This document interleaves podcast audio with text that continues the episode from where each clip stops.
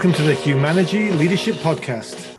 My name is David Wheatley, and we talk to leadership thought leaders and draw out practical actions that you can apply to your leadership today.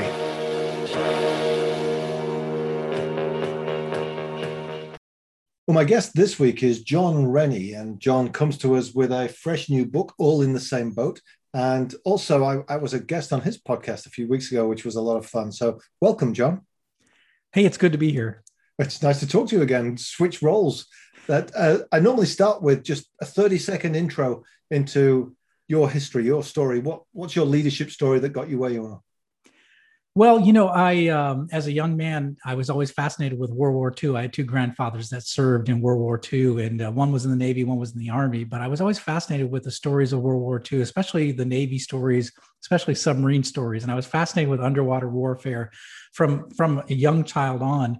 So that's what I decided I wanted to do with my career is become a naval officer on a nuclear submarine. And with the Cold War kind of in full swing as I was coming up, I went to college and got a mechanical engineering degree and went right into the Navy as a naval officer on the USS Tennessee. And uh, that's where I got my, you know, I've cut my teeth in leadership as a as a young man uh, in the Navy, and I made uh, seven deployments on the USS Tennessee during that time, during the end of the Cold War, and it was just a great experience to learn leadership, to practice leadership, and I took that experience into the business world with me and I worked 22 years in corporate America. And then I started my own company five years ago, my own manufacturing company. So, yeah, I've been practicing leadership for a long time, uh, but it started off just, you know, being on the, being in the Navy and being on the boats. Uh, and that's one of the reasons I got you on today is because um, I just purchased and you just released the book All in the Same Boat. You can see it over your shoulder. I was just admiring your poster uh, com- compared to my wedged book back here. but uh, lead your organization like a nuclear submariner. Yes. So give, give me a quick overview as to what's the link between running a nuclear submarine and, and being a leader in any other kind of business? So you'd be you'd be surprised. You know, it's funny uh, as I got older and uh, having you know being you know led people for more than thirty years, I realized that a lot of the things that I practiced in business were were as a result of things that I learned in the Navy.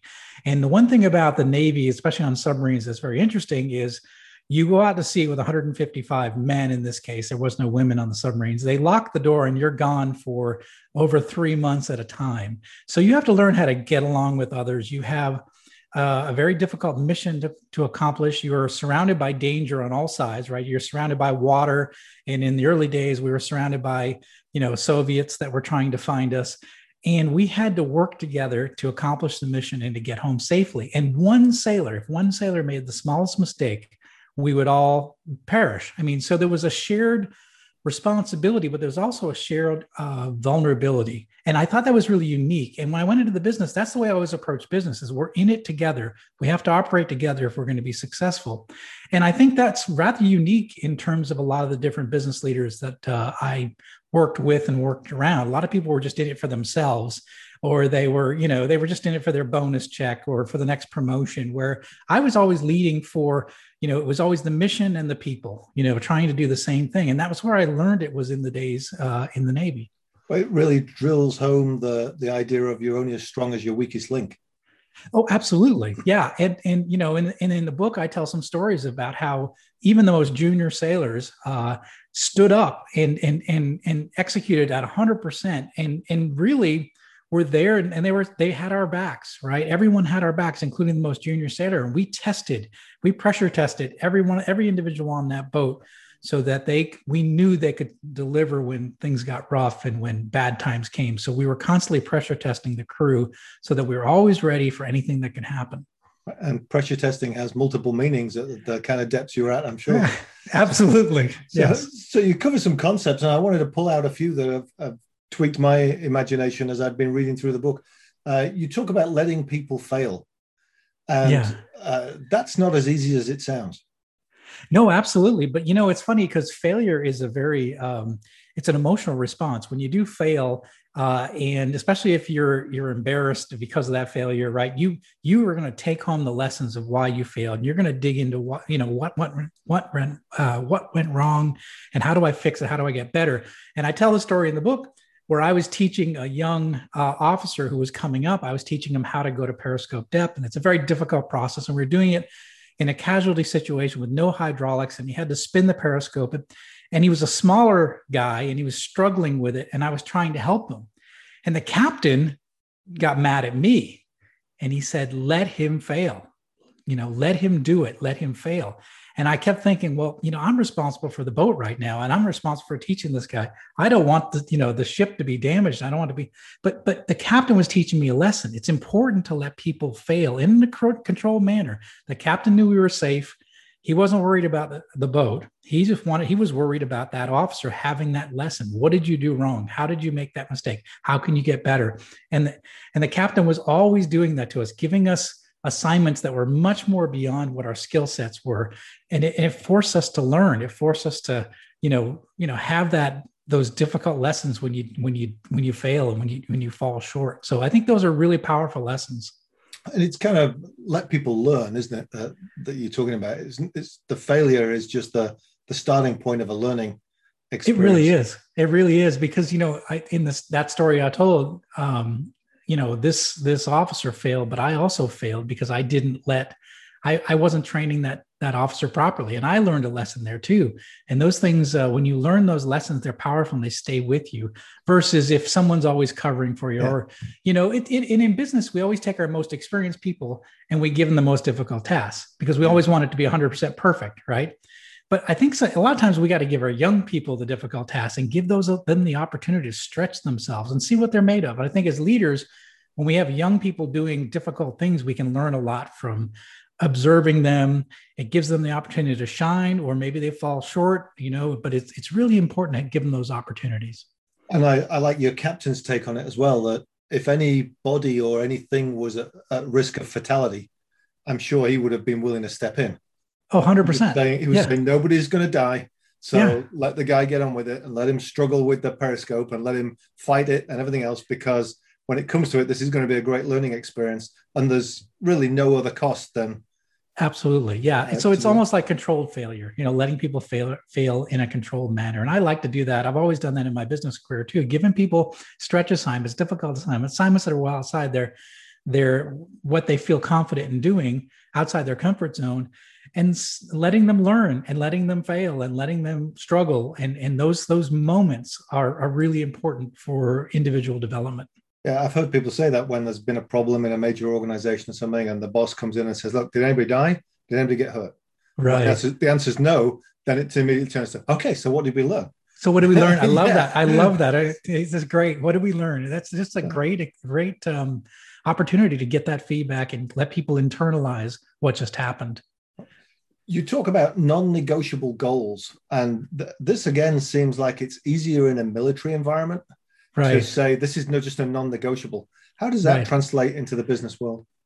Well you know i took the, i took the story from uh, you know it's it's funny there's an expression on the submarine force that the number of surfaces has to equal the number of dives right? So we have to get to the surface. There is no um, there is no other option, right? So in the early days of submarining, they would create all sorts of rescue systems to try to rescue submariners. But what they realized is the depths that we operated in, you're never going to rescue those sailors. Or you're so so they changed the mindset. The Navy changed the mindset. So they said, you know what, we're not going to develop rescue systems. We're going to develop all the systems and processes and the training inside the submarine so that they always can get to the surface no matter what happens, right? right. So they changed the mindset to the non-negotiable goal was to reach the surface right? And what's funny about non-negotiable goals is we don't measure them right? So the number of number of surfaces we had always equal the number of dives. The whole time i was in and for most sailors in the past 50 years that's been the case right? Yeah, the date doesn't but, you're not counting it anyway we're not counting it. So, you know, the, the, the, lesson really, really came to, to, I came to realize this when I was in the business world. I traveled out to South Korea. I was benchmarking, our, in this case, I was working for a global company. Our best plant was in South Korea. I went there with uh, two of my workers from the plant in Pennsylvania. We went all the way over there to see, you know, to benchmark their processes compared to ours. We were looking at all their metrics and their measurements and how they were doing lean manufacturing, all this wonderful stuff. But when we cut, got to one measure, it was really interesting because it really sent, sent it home to me is that I asked them, how do you measure, uh, what, what are your measurements for on-time delivery? and we had a translator there and we were trying to explain it and they, they didn't understand the question. I said well how do you measure your on time delivery? You know and i explained how we do it in the states you know it's number it's what we promise versus what we actually deliver and you know right now we're at about 82% so what, what's your number? And it took a while and finally the the the uh, manager that we were trying to talk to said to me or said to the translator that I, I, don't understand. Why would you measure this number when you you should always deliver to your promise date to a customer? Right. It was a non-negotiable goal for that business. They didn't even think about measuring it. And, and it got to me to think about there's certain things in business that we have to say, we're going to do this no matter what. Mm-hmm. So we are going to, and so we're going to, so we establish not just the goal, but everything around it, the mindset, the processes, the system so that we always deliver on whatever that goal is, whatever that non-negotiable goal is. For example, several businesses I've run, we say all of all requests for quotes are responded to uh, every day. So no one goes home until all of them responded to. So even that, even if we have 100 RFQs come in a day, then we stay late to make sure it happens because it's a non-negotiable goal. We don't even measure that because it's a non-negotiable. We just do it every time. So right. it's an interesting mindset. And you can't do it for every one of your metrics, but you, you can start thinking about are there certain things that are non-negotiable in your business? Yeah, I think that's a great concept to apply to that to say this one uh, is so important that we're our only metric is binary. Right, exactly. Yeah. Did we fail we did or did we? Yeah. yeah. And like if we don't surface, that's a fairly binary metric. Exactly. Yeah. Yeah. We don't measure it. so. yeah, I love that. So uh, you also talk about uh, getting the best out of all the people on your team, even the challenging ones. And yeah. I, I, imagine on a submarine, the challenging ones are, are amplified. Yeah. So yeah, but you couldn't you couldn't get away from it. So you know, leadership on a submarine is a twenty four seven business. There's no getting. There's no going home after, after a tough day and you know kicking your feet up and watching TV and relax and think about it or getting a beer. There's no beer. Uh, you're in it twenty four. You're in the wrong navy. I know. Right. Yeah. Exactly. so, but um, you know and so you were surrounded by people that were really good and some that were were challenging right? And um, you know i tell the story. I had a, a petty officer petty officer uh, mckinley and he was always an interesting guy because whenever he was bored he would he would get into trouble. He would find ways to get himself into trouble. And um, you know, I tell the funny story. I was doing inspection of the engine room before I was getting ready to take the watch, and I heard what sounded like somebody running on a treadmill. And of course, there's no treadmills in the engine room, so it didn't make a lot of sense to me. And by the time I got all the way aft into the uh, the aft end of the engine room, where the propeller shaft exits exits the pressure hull, right? Petty Officer McKinney was holding on to two uh, light fixtures, and he was running on the shaft. And we were submerged in the middle of the Atlantic Ocean. I mean, it's a very dangerous thing he was doing. And you know, when I asked him why he did it, he said, he said, "Oh, I don't know. I didn't know if I could do it, so I was trying to see if I could do it." and just that was he was a curiosity. He had a lot of curiosity, but the thing is, he was very brilliant, and he would. But when he got bored, he would do strange things. So what I found is that I had to I had to challenge him. So I, you know, he ended up being one of the best reactor operators on on the ship. So I put him in charge of training all the new reactor operators. I also, he was always, always really good at troubleshooting. So I put him on all the toughest maintenance projects and I got his mind thinking and I got him engaged. And it turns out he, he turned out to be one of the greatest sailors that we had on the boat, but he was a challenging person. But the thing is, like, you know, in, when you talk about in a business, right? If you have a bad employee, you can fire them, you can demote them, you can transfer them.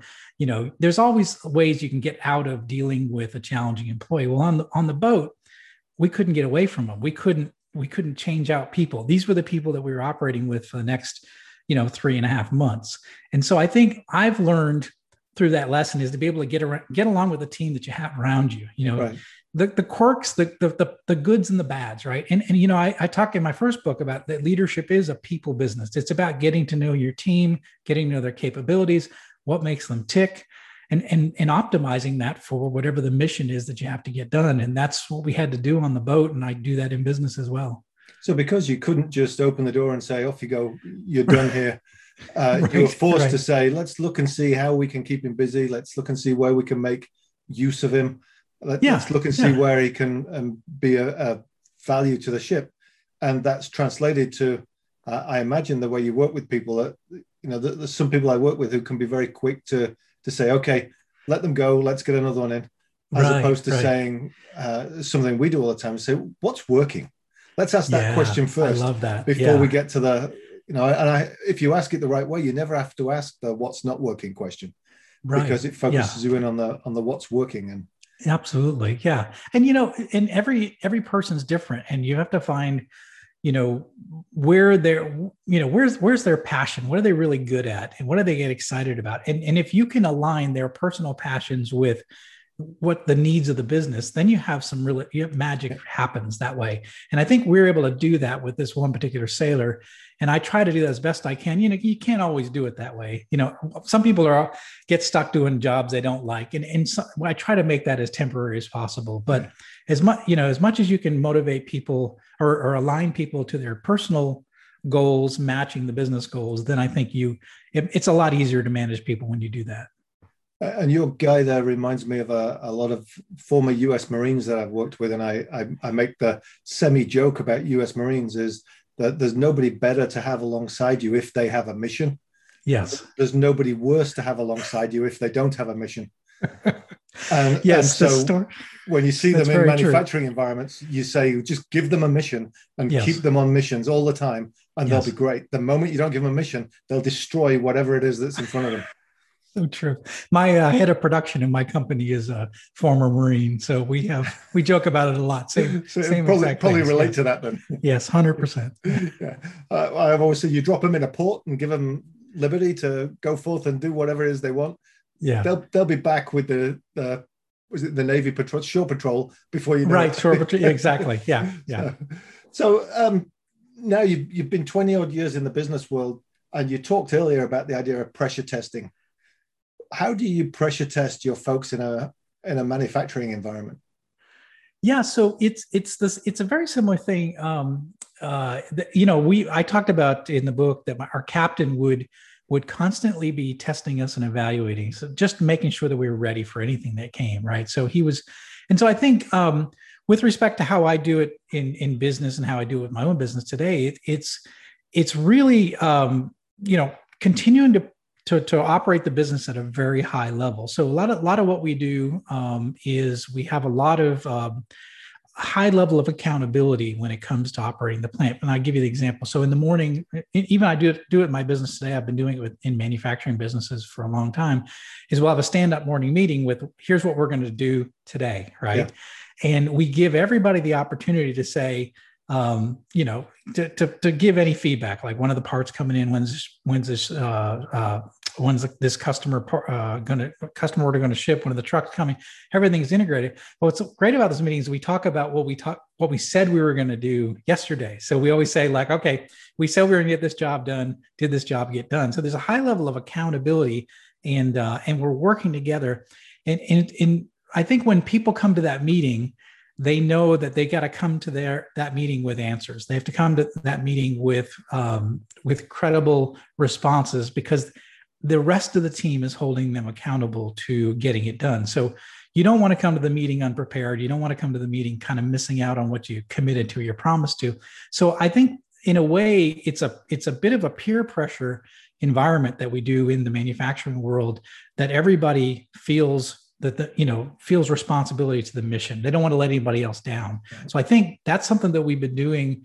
You know we don't do fire drills and we don't you know like i talk about in the book where you know we we all run to one part of the ship and we put out a fire you know a simulated fire. We don't do things like that but it's the idea of there is a shared accountability to the mission and you don't want to let your your shipmates down in this case your teammates down. So and that's that's a big part of what we do in, in our business. And uh, you know it's funny um, i see so many so many uh, people they say well i don't like meetings. We shouldn't have meetings. Well i don't think that meetings are bad. I think it's it's having a meeting that for just for the meeting's sake what you know only. Like we we don't have a lot of sit down meetings in, in my business but we those morning meetings where we ever you get to look everybody in the eye. You know you can sense where they're at you know. You talk about yesterday you talk about today you know i think there's it's a real connection that happens. And i think that's that's if if you're not doing that you know that one thing is a really important part of uh, uh, how we lead the business in, in my company So, and I, I love the way you've taken this uh, this idea of we're all locked into this metal tube in the uh, under the Atlantic Ocean, and we have to do this, and we have to operate this way. And you're applying the same things to a business environment where people do get to go home at night, but right. they still right. have each other's backs and they still have accountability to each other and, and they're still making sure that they're they're looking for opportunities within each other at the same time because you're building that culture in your organization absolutely. You know they, they it's funny because they don't want to they don't want to let their their teammates down. It's not so much me. It's not the boss. It's the teammates. Like i don't want to let the team down. And and that's a beautiful thing that, that happens. And yeah. you know in a way i could not be at that meeting and it would just be it would be just as effective you know? So i think that's really important. But that that takes some discipline to start off with which i imagine you had to instill uh, when you first started the business it, it didn't happen that way no you're right and you know so there's a natural tendency and and i talk about it in the book too um, there's a natural tendency so people think you're crazy in the beginning, right? Once you start doing something like this, we're going to have a stand-up morning meeting every morning. We're going to talk about this, and they're like, every morning. You're like, yeah, every morning. Another and meeting. Then, yeah, right. Every morning, and, and it's going to be a stand-up meeting. You mean stand-up, like no chairs? Yeah. yeah. And so, so people, you know, think you're crazy, and then they're going to, and, and the default is, is like, well, let's just not do it today, or let's not just do it this week. And and so part of part of you know implementing these these things and making them effective is just to stick to it. And and and even when it's not comfortable to do it or when mm-hmm. you feel like and when you're getting pressure from your own team say oh we shouldn't do this. It's a waste of time. When you know in your heart that it's the right thing to do you've got to stay to it. You know i talk about and uh, i think i told you uh, right i don't know if you remember the scene in the book where i talked about the missing binoculars right the captain the, the captain was frustrated because we lost a pair of binoculars and he tore the ship apart, put us at battle stations until we could find this pair of binoculars. And everyone thought he was crazy. Like this guy's lost his mind. It's just a pair of binoculars. We got six or seven other pairs. No big deal.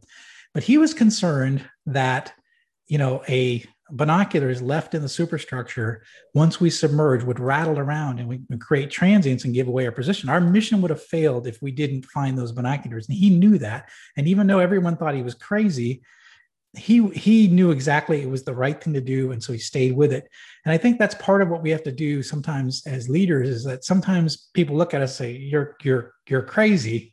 So you've got to just stick with it until you, you until it becomes oh i understand why why he's doing it that way. I, you know, like yeah. I understood why the captain, you know, did that, why he had to find the binoculars eventually. Right. And and my team understands why we do these morning meetings now. But in the beginning, it's a little bit like, oh, come on, do we really have to meet every day? I'm like, yes, that's a morning meeting. so and uh, I'm sure there's an interim place there as well that says, I don't really get why, but you better put those back where you got them from, because if not, we'll be on battle stations for 24 hours while the captain finds them. Uh, yes. And so he, it's kind of fake it till you make it. I've created the discipline, and then people will, the why will filter to the organization as they understand that. And yeah, the that's it. So, so, sometimes you you're the only one who knows why, right? and and and sometimes you can explain why, but it really takes uh, time for people to say, "Oh, I understand why." he's doing it this way. So sometimes you you can explain it and it doesn't even make sense. So you yeah. just have to do it to where they understand and they see the value in it. I found that in, in manufacturing environments with turnaround folks that the first thing they want to do is to have an offsite with all the leadership. And the leadership's yes. all saying, if we're trying to fix this, what are we doing out of the plant if we're trying to fix this? We've yeah. got to get back in the plant and fix it. And you have to calm them down and say, look, we'll get back in the plant, but let's stop that for a minute because you haven't been fixing it in the plant. Right, right. So we need to do something different. We need to get out of there. We need to think and we need to do the right stuff. Yeah, yeah, absolutely. Yeah, I think I, I tell the story in the book where we took the entire uh, my first manufacturing plant. I took every employee uh, from senior to all the way to, to the junior employees into an offsite. So we did five different sessions. We did, you know, ropes courses. We did lean manufacturing training, and everyone thought I was crazy. Like, why, why, why is why is Rennie doing this? so, but it really helped build those bonds that we needed that we didn't have. We, there was a, there was a big us and them problem in that plant with the salary people and the hour people. We were operating in two different you know locations physically like we never worked together. You know that's one difference on a submarine. The officers and enlisted so the managers and the workers if you will work together in small spaces. We're in you know it, we're six hour watches right next to people working that you work for right? So you have that shared connection. You knew everything about them. You knew their, you know, about their parents, you knew their girlfriend, you knew, you knew all these stories, right? But when I got to the, you know, when I got to manufacturing, I see like the office people are over here, they have their own you know, uh, they have their own break area. They've got you know own bathroom over here. The, the hourly people are over here, and we rarely ever get together, and we never work together, so we don't understand each other. You know, and yeah. we're we're separated physically and emotionally, and I think that's a problem. And so, in that particular plan, I was trying to bring everybody together, and uh, yeah, I mean, people thought I was crazy. So it turns out we we it was a great thing for that plant, and uh, yeah, so well, when you're trying to make change, people are going to think you're crazy somewhere along the line. So uh, yeah, perhaps that's not yeah. such a bad thing. So where can folks pick up a copy of All in the Same Boat? Yeah, so it's uh, all in the same boat book.com, uh, or you can go to johnsrennie.com. That's my that's my website. Uh, but it's also on Amazon. So you just look into all in the same boat and you'll find it on Amazon and it's super easy. And uh, but all in the same boat book.com. And you have a you have a, a first book that obviously uh, came before it. Do you want to give that a quick? Uh... Yeah, so it's uh, I Have the Watch is the first book, and uh, that, that's ihavethewatch.com. It's also on Amazon as well. So, John, thanks for joining us and chatting today. I appreciate it, David. I enjoyed it. That was the Humanity Leadership Podcast, and my name is David Wheatley. Thank you for listening. Today's episode is brought to you by the book What Great Teams Do Great, available all good bookstores and Amazon as well. And uh, if you are interested in what great teams do great and how that plays into the virtual world, you send me a note, david at humanity.com, then I will send you our 10th chapter of our eight chapter book, which is all about virtual teams and how virtual teams can be great too. Thanks for listening. Like and subscribe. Stay healthy.